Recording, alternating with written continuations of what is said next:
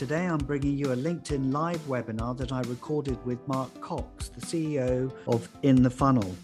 These live sessions are open to the entire community of B2B sales professionals with the intent of the webinars to educate and motivate B2B communities to maximize sales performance.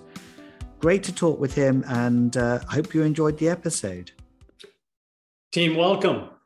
Welcome to today's webinar. And as always, with the In the Funnel webinars, the only objective we have today is to share some strategies and processes and tools that you can apply to your business and your industry today. So the next hour is about learning. And boy, are we in a treat.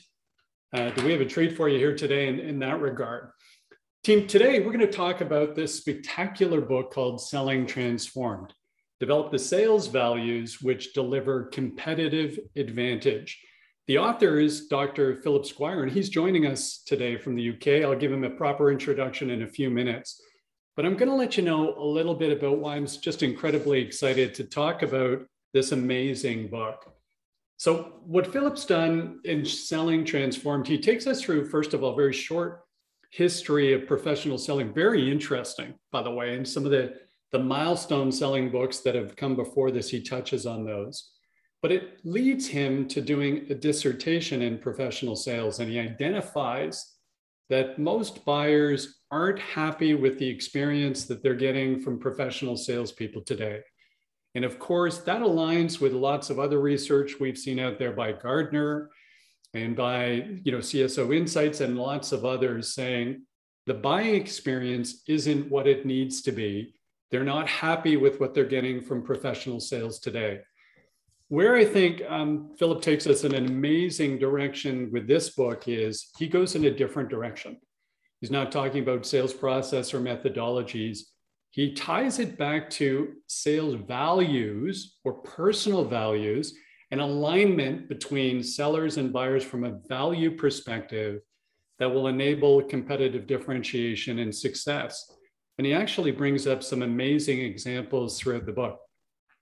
The values that he focuses on, and you're going to love these, some we would expect, of course, authenticity. You know be yourself client centricity. Obviously put the customer first but not just the customer. Understand them so well that you understand their entire ecosystem. Here's where they get great. Um, proactive creativity. So those among us who've been successful proactive creativity a key value key attribute and then here we go tactful audacity okay know knowing how far to go tact, tactful audacity. So we're going to talk to Philip about um, how we came up with these values of the 130 value examples he provides us. And then where we're going to go today, hopefully, is talk a little bit about what Philip and team are doing to elevate sales to the profession it deserves to be. And they're making some amazing strides in the UK and other places. And I think this is so important for all of us that have dedicated our lives to professional sales. And it's really important for those just jumping into the profession, and there's lots of you. How do we feel better about what we're doing so that we see it as the profession it deserves to be? And in, addition, you know, we can be ourselves as long as we're the best version of ourselves and align, our value systems professionally with those that we have personally.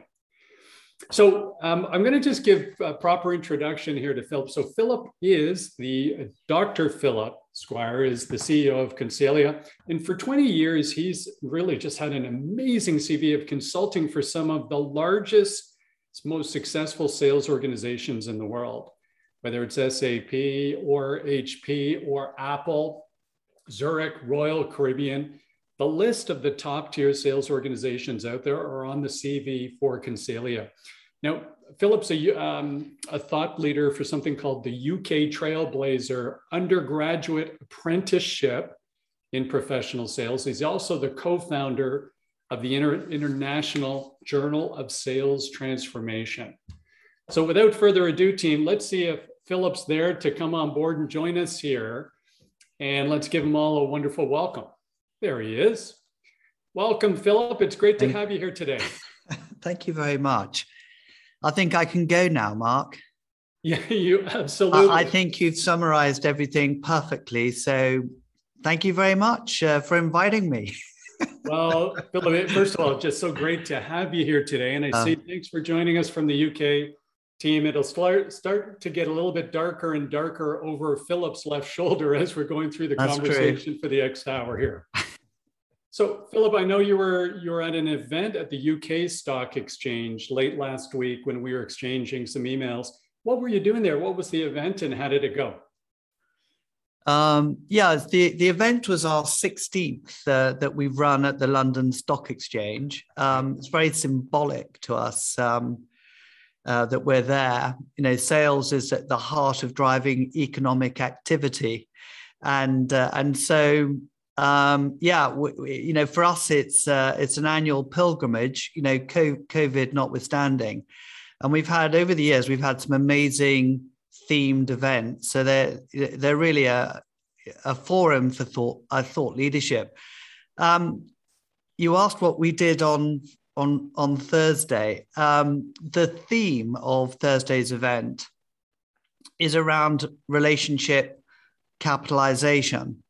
Oh. Uh, and the, you know, I think we, you know, it's particularly relevant, I think, in these sort of COVID uh, days in which we, uh, that we're living. To what extent has the relationship capital that we built in our customers wow. increased or decreased as a, as a consequence of the digital sales environment in which we, we seem to be operating in? Um, yeah, we had some um, we had some some really great, you know, great great speakers from different disciplines. I could spend quite a lot of time talking about what we covered, but I suppose if I if I were to put in a, a, a nutshell what what we were trying to achieve is that the value of the intangible assets of any business in the balance sheet for the value of client contracts is now greater than the value of the brand of the company. So if you start to analyze you know, the, the value of intangible assets, you often find whether it's Microsoft or some of these big companies, the, uh, the value that's attached to the customer area is really important. Now, we're arguing, and not arguing, we're exploring the idea of um, who, who does the valuation? You know you've got accountants doing the value. What do they know about client relationships? Well they don't know a great deal. Um, uh, so I, have been really interested to look at some of the metrics that they use you know to put to put value. And i guess what you know the the implications of this is is um, if we if we can start to set the standard for client relationships, which could potentially find its way into the balance sheet, um, then that maybe could set a standard for how we look, particularly at our key accounts. Mm. Uh, and so that's uh, that's what we were doing at the stock exchange on Thursday. We had some great speakers from the financial world talking about it. Uh, some of the, the team that we've got together uh, we had SAP there and we had ServiceNow there as well. Wow. So, yeah, it was a great event. And uh, yeah, it was great to get back in person, actually meeting people. I think that's. Uh, that's what it's all about at the end of the day, at least well, to me. Boy, does you know a couple of great thoughts on that, but doesn't it feel good to start to be at events where you're seeing people and meeting people? Yeah. And, you know, just as we were chatting before today's um, today's show, we were chatting with one of our teammates who was saying she'd been at a wedding on the weekend. So right. what a joy it would be to be there. But just re-engaging, we're now getting clients who are coming to us, Philip, saying, okay, as we're doing our planning for Q1 sales training and events and yeah. and so forth, they're going to be in person now. Yeah, that's great. I think we, yeah, we've started to have seen that the universities now are opening up the campuses here um, as well. But it's uh, there's still a lot of hesitancy. I'd I'd have to say. Um, yeah, but um, let's hope next year we get back to some sense of normality, and and yeah. you must come over to next year's GST event. Uh, Mark, uh, we'll, we'll, we'll make sure you're invited. I'll be delighted to be there. My, my, my, fam- my dad's from Birmingham. Oh, so, there you go. Yeah. yeah so, so, so you have family over here. That's yeah. great. So if only to pay homage to um, Aston Villa, you know, we'll take any. Ex- okay. yeah. Let's not talk about football at the moment. no, let's not talk about Aston Villa. By the way, when you're when you were chatting a little bit about the the intangible value of relationships, how important, by the way, in, in terms of thinking of those organizations, enterprise software organizations, the lifetime value of a customer staggeringly yeah. high. Is this everything that gets bucketed into goodwill today? When you're working with the accountants and they're they're they're valuing these things, there's always this gray zone of goodwill, at least with North American finance. Yeah, that's that's that's similar. And um, I mean, it's interesting. The only the only time that you can actually put a value on that is at the point at which a company is sold. Right. Um, if you're a publicly quoted company, the difference between the, the share cap value represented by shares and the um, the balance sheet value is is often what goes into this big pot of customer relationships and right. intangibles like the brand. So, um, I mean, clearly it's massive. You know, it's it's a massive source of value. Yes. Um, but surprisingly, not that well, um, not not that scientifically measured. And I think that's what we were really interested to explore. Is, is, is how do you do it? And now there's some very clever software um, also coming from Canada um, which uh, which uh, enables us to look at relationship capital in a in a new way. The company is Introhive um, that that we partnered with at this event. You may know them. Um, yeah. Actually, we don't. But what a, what a smart idea! Because yeah, you know, it is. You know, t- taking it downstream, if you can actually measure the value of that relationship financially, then I think that may be a trigger for change in ter- terms of more investment in protecting that relationship. Absolutely. You know, it's one of the biggest assets of a business. So, yeah. you know, you should nurture it, you should treasure it, you should make sure your all your KPIs are measuring it. And uh, and so yeah, it's terribly important, you know, particularly as 80% of revenue tends to come from the 20% of customers. So you can't afford to to lose a big customer if you right. yeah. And, and you know, Philip, of course, you talked about that a lot when we got into the key account management, you know, portions of the book and some of the great examples yeah. there. But you know, as we convert to talk a little bit about selling transformed, yeah, let's talk about um, I, you know, the impetus for writing the book in the first place and your journey, you know, through through the assignment and then the dissertation. Tell us a little bit about what triggered this book for you.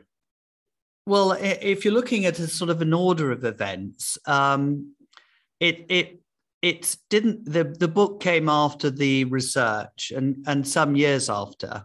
Um, uh, and and it, it was quite a fortuitous um, journey. You know, it started with uh, in the in the gardens of Hampton Court Palace with a conversation with a, a lecturer at one of our London universities who who overheard a conversation I was having about research, and uh, he said, "Why don't you turn that into a doctorate?" and and um, yeah, I'd never went to university. I didn't regard myself as being an academic in any way, but I'd always wanted to do something that used my brain a bit hmm. more.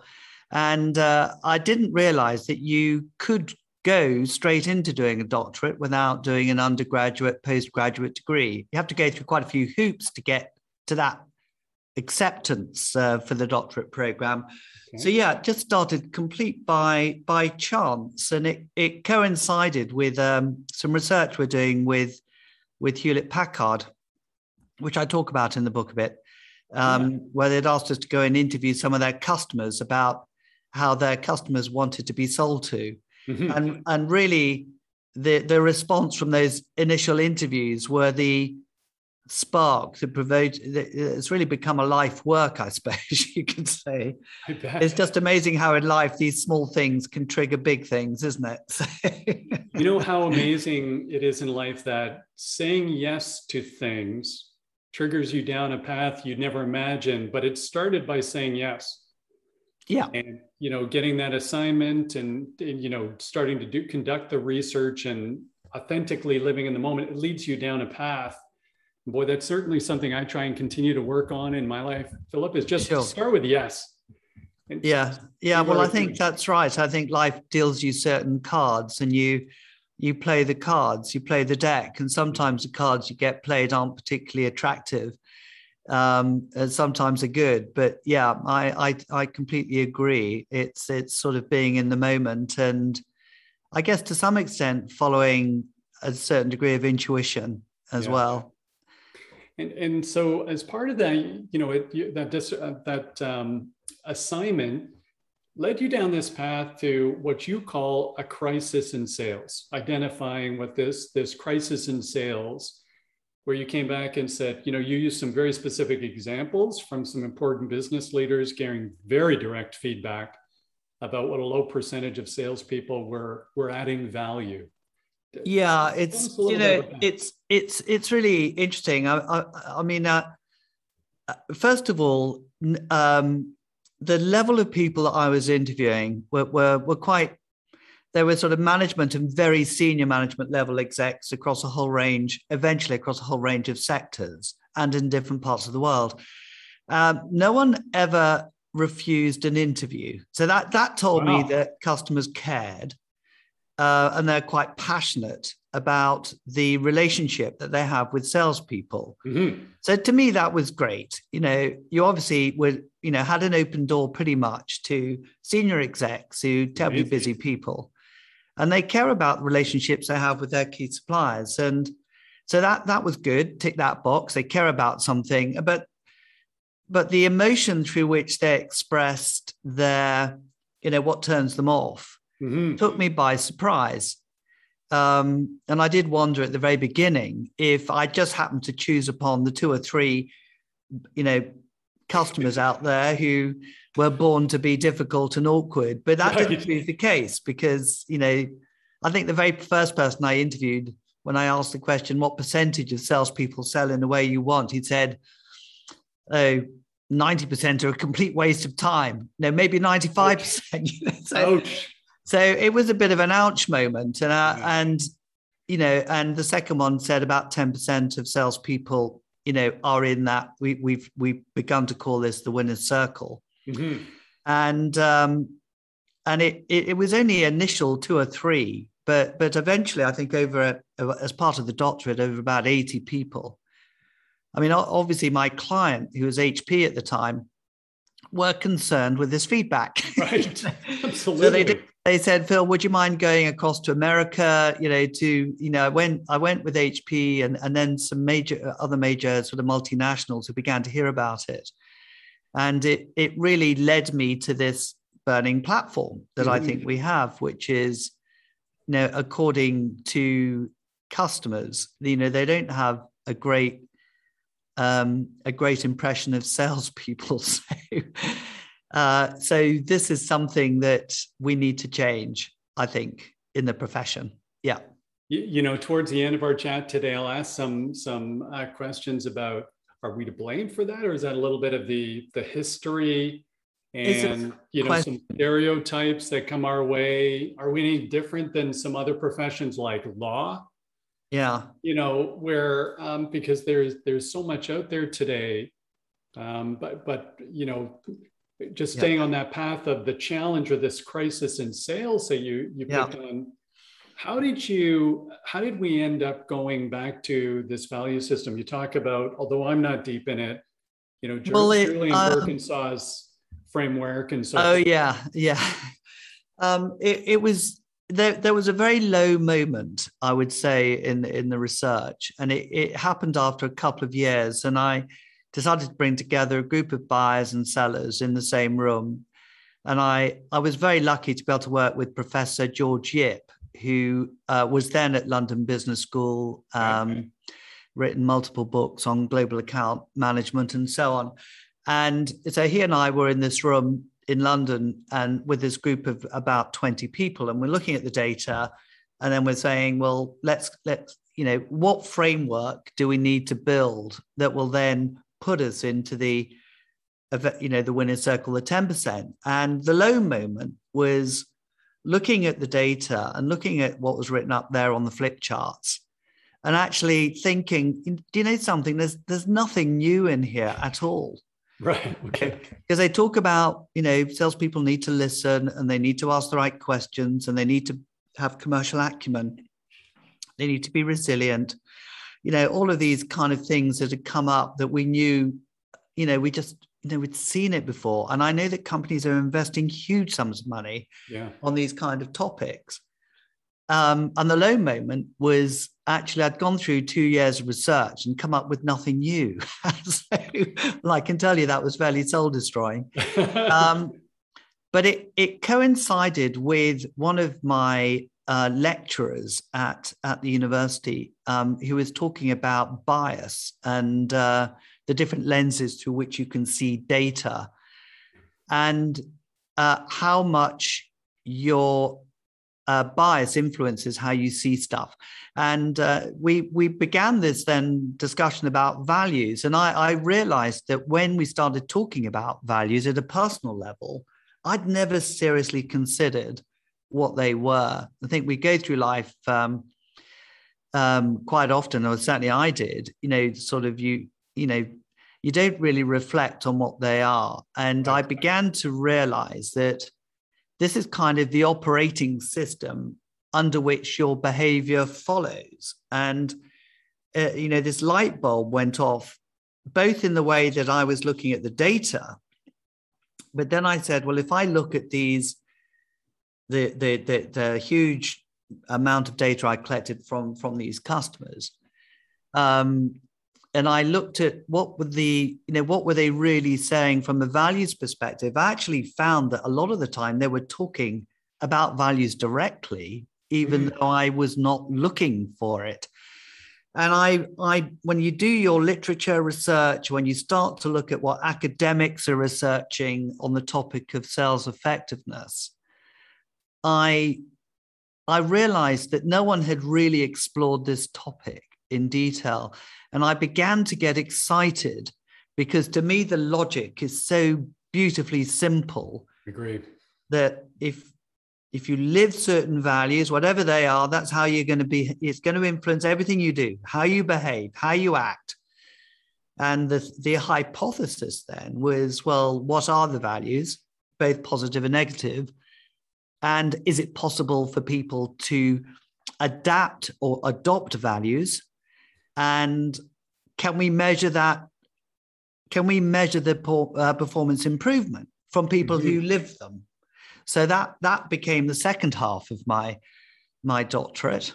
And uh, it was a bit happier than the first half because i i felt we were breaking into some really new territory new ground and uh, both myself and the customers we were working with at the time felt the same way well, this is where um, your work touched me personally. I'll, I'll, call it out, Philip. Why I was so excited to get you as a guest here today because, you know, we've all seen those people in life that just you, you engage with them and you leave and you just think to yourself, that's that person is doing what they were born to do. They're happy in their own skin. And what I've noticed in professional sales is a great deal of the time um, you know, particularly on some younger team members in professional sales, it, there's a disconnect between what they think they're supposed to be doing professionally and their own personal value system. And, and I love this idea of, hey, let's align. First of all, it takes away from authenticity when that's happening. They have a veneer and nobody wants to engage with somebody who's inauthentic. And then secondly, they're, they're just um, conflicted. They just don't feel comfortable in their own skin. And nobody wants to engage with somebody like that either. They're not going to perform at their peak there. I love this idea of going to this value system and then driving the values so that we can actually also identify organizations that we as professional salespeople want to join because we should be asking them what their value systems are. No one mm. ever asks this in an interview. You know, no, yeah. this never comes up. You never get a candidate going, tell me about the values of the company. So, so I, I think this is how we, you know, without this crazy churn and transition taking place in professional sales today, I think everybody watching this whether it's the podcast or what have you, think about your own value system. And I know there's an exercise in chapter seven to do that. And then ask the next employer you're considering what are their values? How do they want to treat their customers? You know, how do how does that pervade the sales organization, if not the entire company? But incredibly powerful stuff.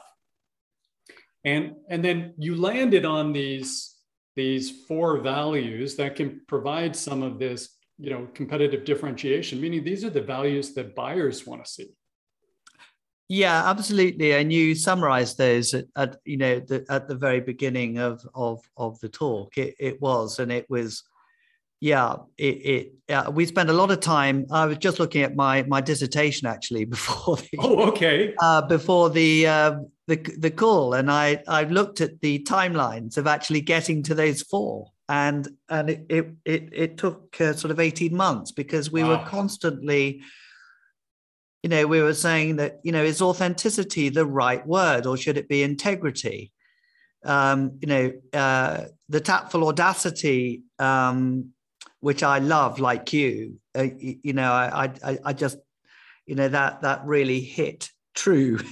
Um, I, again, you know, it takes a it takes a long time to come up with with sometimes simple frameworks, um, but yeah, I mean, it's yeah, it was it was an uh, you know just an amazing uh, uh, amazing journey to get to these four that worked and and four that didn't. And and that's the result of four years work you know.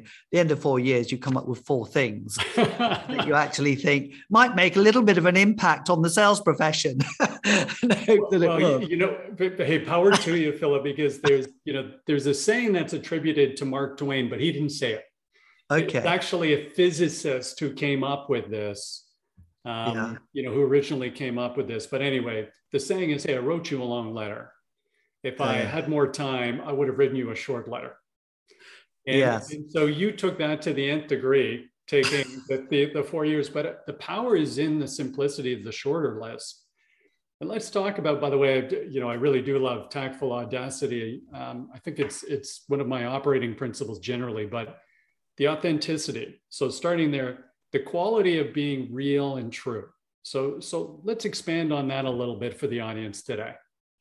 Well, you you kind of raised um, a very you know you talked about sort of being comfortable in your own skin, and you know there's a lot of people that go through life who never quite know what skin they should be living in, um, and you know for me the reflection that um, that I went through as I was doing the the doctorate, and and and in terms of actually looking at what what I felt my core my core personal values were and the impact that that would you know the reasons that those values not the reasons but the impact those values had on my career my chosen career you know was massively important. And we when we start working with salespeople and sales leaders on our master's programs or undergraduate programs that's where we start. We start with our first module three days all we do is we start to explore this whole notion of of who we are uh, coupled with um, reflection you know wow. and and you know i talked earlier about bias I, I, think the problem that we have sometimes is that uh, we don't understand what influences our perception of ourselves um, which can distort our conclusions so um, and it's it's often the most it's one of the most transformational modules we have. And you don't normally see that in any kind of sales curriculum right? We're going to start looking at values. We're going to deep deep you know we don't want a superficial yes family integrity or whatever it might be. We want to do a really deep dive on it because you talked earlier about conf- conflict and uh, we call it living contradictions. Um, is is that unless you do what is aligned to your personal values, you're going to be unhappy at some point.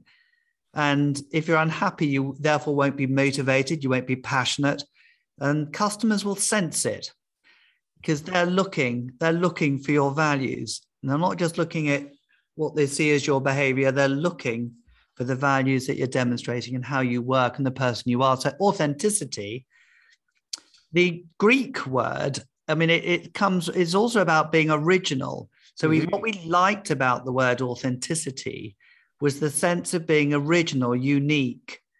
It wasn't just being someone that we can trust. It's it's this original, you the authentic Levi jeans. I think was the first, you know, saying around the jeans. You know, um, so yeah, we we so that was that is what drove authenticity, and you know it's terribly important, and it's it's where we start.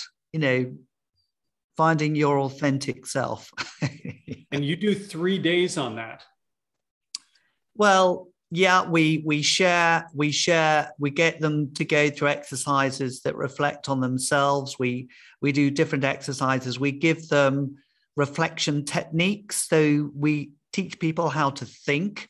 Mm. Just uh, so because they need to understand the filters for which they see data. So we spend time looking at reflective techniques. We then share with them the research and what customers have said, you know, through videos, and we then get them to um, to think about the connecting of their personal values with the customer values, and deciding. I mean, almost never. I'm not in the right career. you know? But you know, sales is such a wonderful profession to be in. You know, and it you know, for those that are interested in in finding solutions for customers, being creative, you know, a lot of the customer values I think speak to a lot of people. You know, it's that they're not just related to sales. You could apply these values, I think, almost to any any role. Well, well, you know, and you make the connection in with Simon Sinek and why, and that's right. yeah. Know, of course, the biases that we all battle um, from Daniel Kahneman, thinking fast yeah. and slow, still to this day, the tough toughest read. Any MBA book I ever had to motor through was easy compared to Thinking Fast and Slow. That's the hardest book I've ever. I love that book too. I love it. But yeah. you know, on a personal note, Philip, I would absolutely call out that my first couple of years selling photocopiers 25 years ago, maybe 30, it was looking back now was a dream job. So yeah. that was the only technology around at the time. That was the technology great company, Kodak, great, treated everybody wonderfully. They valued the profession of sales. And deep down, two things being in my low 20s, I wanted a veneer because my personal life of staying up late and carousing and drinking, I just thought I was such a mess that I had to have this veneer. Right. You yeah. Know, nothing's changed on the staying up late. but uh, but now I'm a little more open about it. But but walking around like um, because again the profession, I, could, I fell into it and really needed almost no credentials to get into it. Yeah. Whereas, you know, my friends who were articling students with law firms or really just being brutalized in the financial sector because they yeah. had an MBA and there were interns and oh, their their lives were so incredibly unpleasant compared to mine professionally. Yeah. I didn't realize it. Okay, that's interesting. Yeah, it's a very interesting. You know, I get to see the different businesses and travel yeah. around, learn yeah, yeah. different things. It, it was really such a joy, but I just didn't. I wasn't connecting the dots on why. And yeah, you know, when I stood back and did that, that it all started becoming a joy. Yeah. So, so we, there was authenticity. Let's talk a little bit about the, and you, you've got amazing examples of some courage by some companies, by the way, when you talk about client centricity, value number two.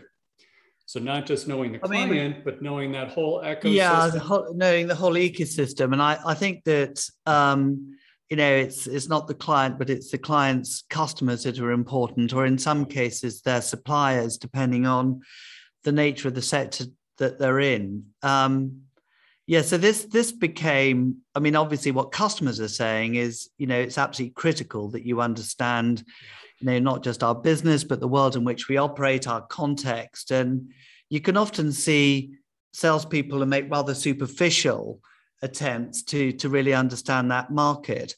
Um, I was really struck by um, Hennessy and what was the other gentleman's name? They were both at IMD. Um, uh, uh, was it Jeanne? Yeah, Jeanne and Hennessy. Hennessy is at Babson in in the USA, um, two academics sort of writing about cracking the industry code. Um, and they really set the bar fairly high and what I felt salespeople um, needed to do. Uh, and when we were working with um, HP in the early days, where we'd taken the, the mindsets, we'd taken the research, and we said, we said to HP, we had a control group looking at these large deals, and we said, how do we take client centricity and put it on steroids and the kind of mm-hmm.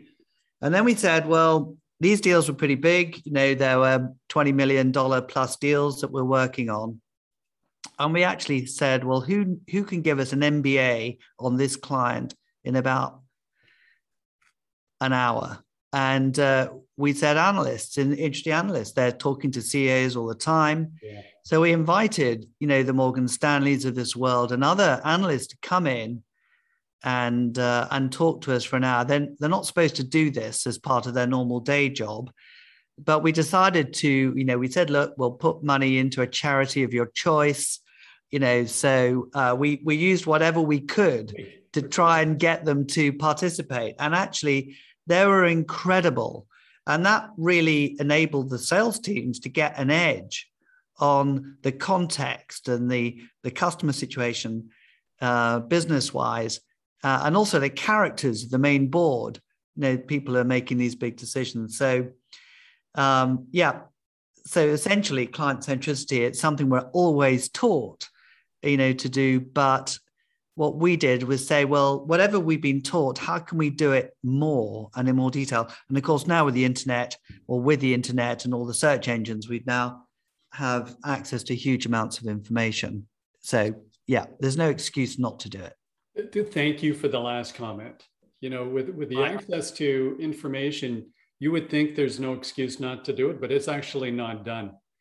Correct. And, you know, most of my background was kind of mega deals. So 10 okay. hundreds, I did a billion dollar deal. Wow. So okay. knowing knowing the customer was so critically important and they can yeah. tell they, they, they have no time to educate you on their business. Correct.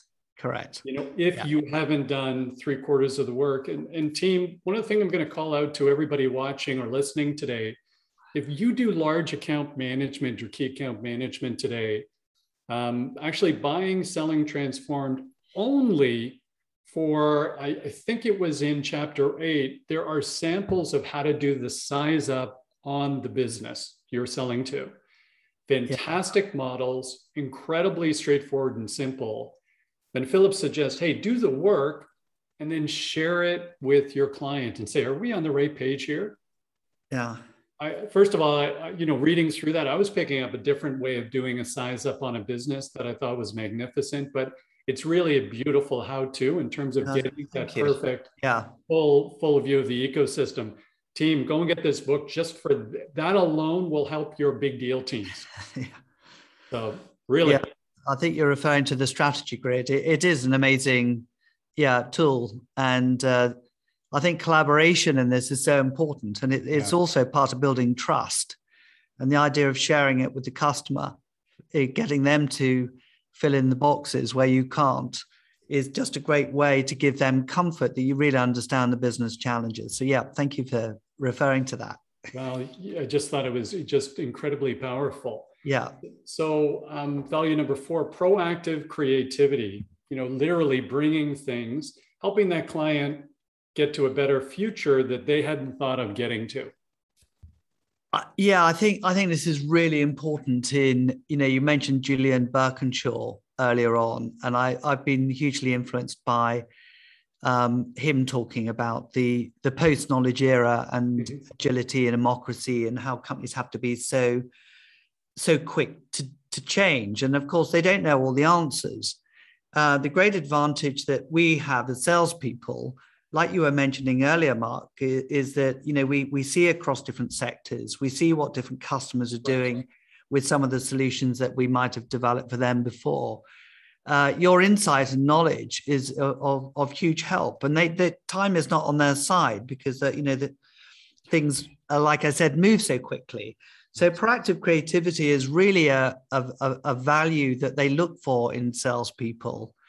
Um, rare, rarely seen you know, I see a lot of creativity sometimes, but it's reactive, like customer says. Right. You know, got this new idea. Can we do something? You know, this is where customers are saying, we love it when a salesperson, unsolicited, comes to us with an idea that we haven't thought of. But of course, it has to be grounded on authenticity and client centricity. You can't just do it uh, cold, in my view. Right. Unless you're lucky, happen to come up with the right idea at the right time.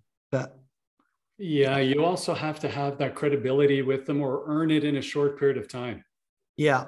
So yeah, that's know, that's hard to do sometimes. But yeah, you're right. If, if you know if there's a fortuitous meeting of of time and idea, and and yeah, it can be done, but it's pretty rare. Um, it's pretty rare to be able to do that without some sort of connection. You have to earn the right to be trusted. It takes time to do that. Some of those large organizations that you've, you know, you've um, had the uh, pleasure of working with, they'll they'll put together MBA teams of people called value engineers. Correct. And yeah. they'll, you know, they'll kind of assess the um, uh, the financial and strategic positioning of certain businesses and identify KPIs that are out of whack and give the point of view to the um, enterprise sales rep to lead with a Correct. senior executive. Yeah. But they're facts. Yeah. And yeah. again, it's based on, thank you, it's based on the research and understanding that business. And those MBA teams are almost at the level of analysts. Correct. Understanding certain industries. So it's, it's, it's such, such a smart way of getting in there. Yeah. So, so let's talk about this last one, Philip. And um, um, this will be close to my heart because I'm not sure I have the, the tactful part down, or at least my wife would tell you maybe I don't have the tactful part down. The, the art of knowing how far to go without going too far. Apparently, I have a problem with the second piece, the second particularly piece, around yeah. home. but the art of knowing how far to go without going too far, tactful audacity. What yeah, so today. Um, yeah, this is this is having the courage to be to be bold um, and it's it it's the tact is really important you know because you don't want to upset people by coming across as being too opinionated um, but you need to have the audacity which is going to be reflected in the passion with which you are suggesting they do something uh, even if it might not be what they asked you for um, and the tactful audacity value came to me uh, as a consequence of interviewing Starbucks mm-hmm. and out out in Seattle. And I interviewed the Starbucks team and the it was originally Compaq and then HP because HP bought Compaq at the time this deal was being done. And I just love the audacity of Starbucks, who sort of issued this RFP for technology vendors to invest in the internet cafe concept in Starbucks, which they reckoned would cost them $100 million for free. and, uh, and and what it I, I, love the story and and the creativity that it drove uh, eventually hp won it uh, love the creativity it drove but it, i left the interview thinking well what if what if the account teams actually thought of the problem before Starbucks did. Right. And and for me, I, I then came back to well, therefore, what what values do you need to have to drive that kind of thinking? And this reinforced the proactive creativity value. And then having the audacity to take that and across, you know, put it across the desk of, of someone like Starbucks. I could have saved them millions of dollars if the account team had come up with the idea before they did. Exactly right. Ra- rather than invest the 60 million, which they eventually did to get the deal. right, right. But it, it, it's great. And we've lived off that, you know, and that's where the fun is. You know, the fun is all, all of these values coming together at the point you're you're putting your solution across to customers. Well, you know, we always like trying to define sales um, right at the start of our training, Philip, because we think people are getting confused.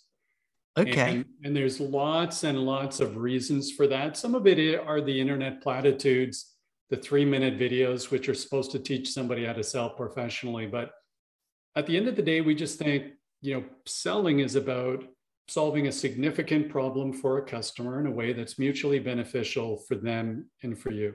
Yeah.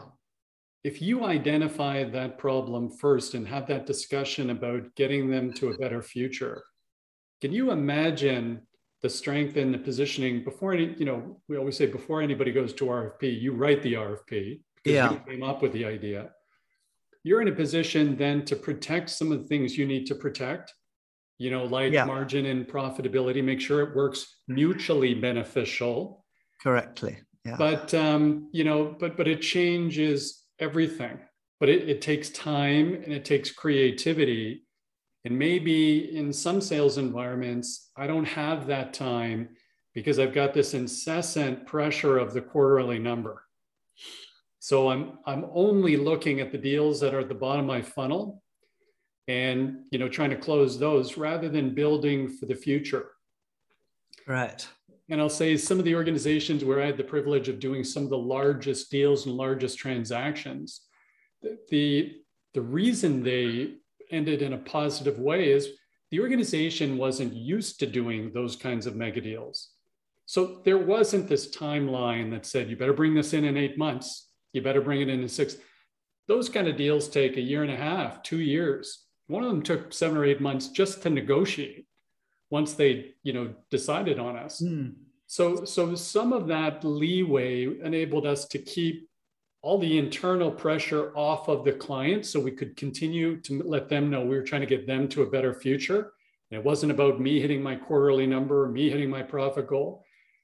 And when they had that trust, then we could collaboratively work together, even though it was still bumpy getting there. So, so I think sometimes these environments we're creating, all the, these wonderful values you're talking about, as sales leaders, we need to think about how do we insulate our teams from some of these inherent pressures to allow them to behave that way so that they feel safe to behave that way and that they're not just trying to pitch a product trying you know get a lead try and close it before the end of the quarter. You've touched on leadership in the book as well um, philip and, and the one thing that you know there's a lot of folks who will be listening to this who might be CEOs of mid market companies and they kind of play a bit of a role as a sales leader, or they're sales leaders in larger organizations. And as you've probably seen, CSO Insights, um, you know, Gartner, they're always talking about what sales leaders are dealing with. And for about the last five or six years, they always ask this question of, you know, around 2,000 of the top sales leaders in the US, what's your number one priority? It comes back at transforming the sales organization. And the irony of this is it's always the same. So you think, hey, isn't a transform transformation a one-time thing? And they say, you know, for the last six or seven years, that keeps becoming the number one thing. They're saying in, in this constant state of transformation. You, you in the book, you do an interesting, I have an interesting way of defining the definition, the difference between change and transformation and then you talk about some of the leadership qualities required at the sales leader level to mm. enable transformation. Do you mind sharing a little bit of that? Um, sure. I mean, you're touching upon such an important topic, which could be could be almost another podcast. Our but, next, our next podcast, we'll another webinar. Bit. But um, you know, ma- managers play a critical role in creating an environment that allows these values to flourish. And you mentioned perhaps earlier that you know culture eats strategy for breakfast, and leadership yeah. is so you know leadership you know is very much in, involved in in that cultural um, uh, domain. Um, what? Uh, gosh, where do we start with this one? Um, yeah, the the value you know what values do sales leaders need to have um, from our experience a lot of the perhaps poorer practices are caused because leaders themselves you know they they they they've been through a certain sales training system yeah. that kind of reinforces habits that we would call manipulative you know um, uh, you know the specific types of questioning techniques perhaps or or whatever so the the role that managers have have in in in sort of believing that there could be a different way of doing things is, is so essential. Um, so a, a, lot of the work that um, that we find ourselves now doing, and we you know we we have masters programs now that we're running in the UK uh, for sales leaders around leading sales transformation, um, is is very much geared to you know what values and attributes do the leaders need to have. Um, most leaders manage by uh, we call it tactical sales management systems, quarterly yes. driven, all the things you talked about. Yeah. Transformation is a different system you need to have. And we, we talk about that a little bit in the book, but we probably don't have too much time to talk about it now, unless you want to go into some detail. But, but, um, or unless I want to go into your dinner hour, which I absolutely don't want to do. But we'll, um, you know, next time we'll bring for sure. Philip will bring you back, and we'll we'll speak almost exclusively on that topic of sales management as this kind of X factor, I think, of elevating you know sales performance today. Yeah. But but correct me if I'm wrong. I think you touched on a couple of key kind of mindsets or um, values of you know a, a great leader having that vision. Oh yeah, vision, desire to be the best. Yeah. Um, uh, vision, desire to be the best. So I'm um, empowerment and potential as yeah. being the four values, and that that was based on uh, research we did with 200 managers uh, across Europe. Um, again, we were trying to distill it into these, you know, to something simple. Yeah. And vision is is not the company vision. This is the Simon Sinek vision. Right. This is the why. You know, what is the why of what we do in our sales team? You know, and and and and and that's really important for getting the winning hearts and minds because you uh, yeah, desire to be the best is all about the sort of standards that you want to send. If you don't have clear standards um, in in what we would say in the right areas, you're going to you're going to have a problem. And then, of course, you've got this uh, ability to empower salespeople um, and recognize potential in people as being, um, you know, key key key factors that, from the research we did, sort of makes great leaders stand out. Um, but in the current world in which we live, I think that um, there's some other attributes that have surfaced that go beyond those four in the book uh, to do with the ability to deal with ambiguity, uh, uncertainty, and so on. But but let's leave that for another for well, another time, uh, Mark. I think absolutely. Well, well, team. So so um, just in summary, I'm going to ask Philip in a second how people get in contact with you. But I will just touch out, folks, as everybody who listens to these podcasts or webinars knows I have growth orientation. I'm on a lifelong learning journey. I love books on sales. Um, this one immediately went to you know the top of my list. And I think if you want to understand, you know, how you can jump in today and not only feel better about your profession yourself because it is a profession, but secondly, make those around you better um, this is an excellent, you know, it's both a strategic, psychological benefits, also a framework in many cases, like the key account management, you know, size up models. I'd pick the, I'd pick um, pick up this book very, very quickly, Selling Transformed, and I've absolutely loved it. Um, Philip, it has been just a great pleasure meeting you. So, just be on behalf of everybody associated in our community, I just want to say thank you very much for joining. How do people get in contact with you if they'd like to learn more? Assuming we can buy the book on Amazon, but how else can we? How else can we? Uh, I think, uh, or the publisher Kogan Page. Um, it can be um, um, in the UK. We have retail uh, chains such as um, Waterstones and Foyles as well. But I think Amazon is probably not a bad place to to go and Kogan Page themselves. Yeah. Kogan Page. Got it. Yeah.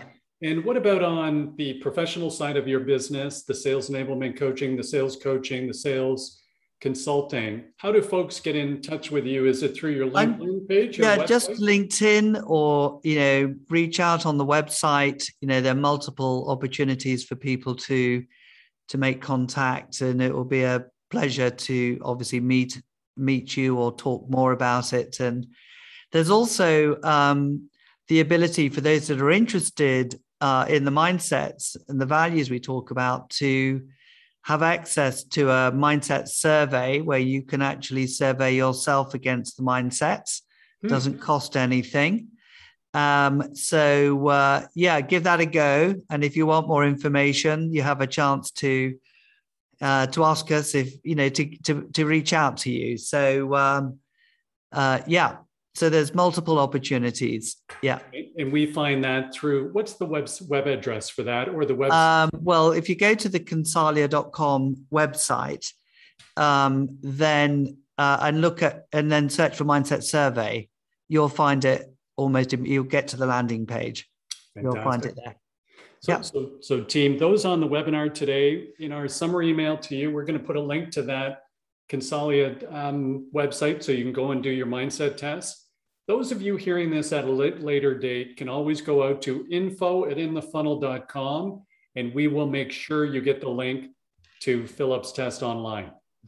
Uh, Philip, thank, thank you so much. I hope we get a chance to do this again. It's been an absolute pleasure meeting you.